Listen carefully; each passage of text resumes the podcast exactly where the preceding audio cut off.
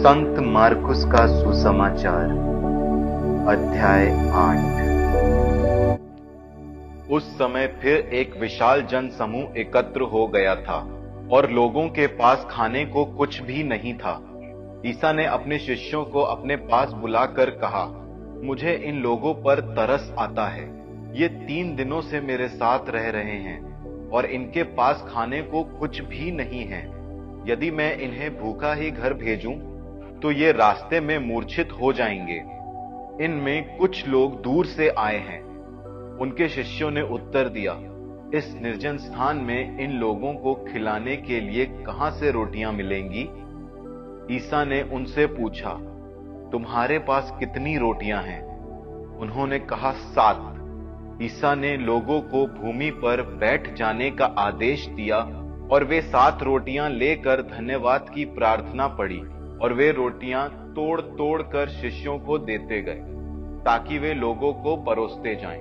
शिष्यों ने ऐसा ही किया उनके पास कुछ छोटी मछलियाँ भी थीं। ईसा ने उन पर आशीष की प्रार्थना पड़ी और उन्हें भी बांटने का आदेश दिया लोगों ने खाया और खाकर तृप्त हो गए और बचे हुए टुकड़ों से सात टोकरे भर गए खाने वालों की संख्या लगभग चार हज़ार थी ईसा ने लोगों को विदा कर दिया। वे तुरंत अपने शिष्यों के साथ नाव पर चढ़े और दल मनुथा प्रांत पहुँचे। परिसी आकर ईसा से विवाद करने लगे। उनकी परीक्षा लेने के लिए वे स्वर्ग की ओर का कोई चिन्ह मांगते थे। ईसा ने गहरी आह भरकर कहा, ये पीढ़ी चिन्ह क्यों मांगती है? मैं तुम लोगों से ये कहता हूँ, इस पीढ़ी को कोई भी चिन्ह नहीं दिया जाएगा। इस पर ईसा उन्हें छोड़कर नाव पर चढ़े और उस पार चले गए।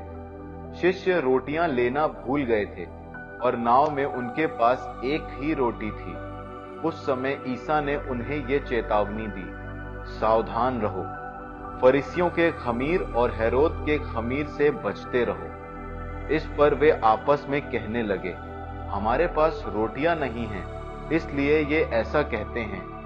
ईसा ने ये जानकर उनसे कहा, तुम लोग ये क्यों सोचते हो कि हमारे पास रोटियाँ नहीं हैं? इसलिए ये ऐसा कहते हैं? क्या तुम लोग अब तक नहीं जान सके हो? नहीं समझ गए हो? क्या तुम्हारी बुद्धि मारी गई है? क्या आँखें रहते भी तुम देखते नहीं और कान रहते भी तुम सुनते नहीं? क्या तुम्हें याद नहीं, जब मैंने उन पाँच हज़ार लोगों के लिए पाँच रोटियाँ तोड़ी तो तुमने टुकड़ों के कितने टोकरे भरे थे? शिष्यों ने उत्तर दिया, बारह। और जब मैंने चार हज़ार लोगों के लिए सात रोटियाँ तोड़ी तो तुमने टुकड़ों के कितने टोकरे भरे थे? उन्होंने उत्तर दिया, सात। इस पर ईसा ने उनसे कहा, क्या तुम लोग अब भी नहीं समझ सके? वे बेतसाइदा पहुँचे। लोग एक अंधे को ईसा के पास ले आए और उनसे ये प्रार्थना की कि आप उस पर हाथ रख दीजिए। वे अंधे का हाथ पकड़कर उसे गाँव से बाहर ले गए। वहाँ उन्होंने उसकी आँखों पर अपना थूक लगाकर और उस पर हाथ रखकर उससे पूछा, क्या तुम्हें कुछ दिखाई दे रहा है? अंधा कुछ कुछ देखने लगा था, इसलिए उसने उत्तर दिया, मैं लोगों को देखता हूँ। वे पेड़ों जैसे लगते हैं, लेकिन चलते हैं। तब उन्होंने फिर अंधे की आँखों पर हाथ रख दिए और वो अच्छी तरह देखने लगा।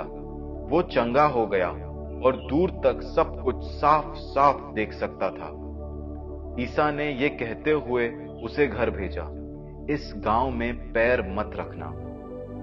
ईसा अपने शिष्यों के साथ कैसरिया, फिलिप के गाँव की ओर गए। रास्ते में उन्होंने अपने शिष्यों से पूछा, मैं कौन हूँ? इस विषय में लोग क्या कहते हैं? उन्होंने उत्तर दिया, योहन बपतिस्ता। कुछ लोग कहते हैं एलियस और कुछ लोग कहते हैं नबियों में से कोई। इस पर ईसा ने पूछा, और तुम क्या कहते हो कि मैं कौन हूँ? पेतरुस ने उत्तर दिया, आप मसीह हैं। इस पर उन्होंने अपने शिष्यों को कड़ी चेतावनी दी। कि तुम लोग मेरे विषय में किसी को भी नहीं बताना। उस समय से ईसा अपने शिष्यों को स्पष्ट शब्दों में यह समझाने लगे कि मानव पुत्र को बहुत दुख उठाना होगा। नेताओं, महायाजकों और शास्त्रियों द्वारा ठुकराया जाना, मार डाला जाना और तीन दिन के बाद जी उठना होगा। पेतरुस ईसा को अलग ले जाकर फटकारने लगा। किंतु ईसा ने मुड़कर अपने शिष्यों की ओर देखा और पेतरुस को डांटते हुए कहा, हट जाओ, शैतान। तुम ईश्वर की बातें नहीं, बल्कि मनुष्यों की बातें सोचते हो। ईसा ने अपने शिष्यों के अतिरिक्त अन्य लोगों को भी अपने पास बुलाकर कहा, जो मेरा अनुसरण करना चाहता है, वो आत्म त्याग करे और अपना क्रूस उठाकर मेरे पीछे हो ले। क्योंकि जो अपना जीवन सुरक्षित रखना चाहता है, वो उसे खो देगा।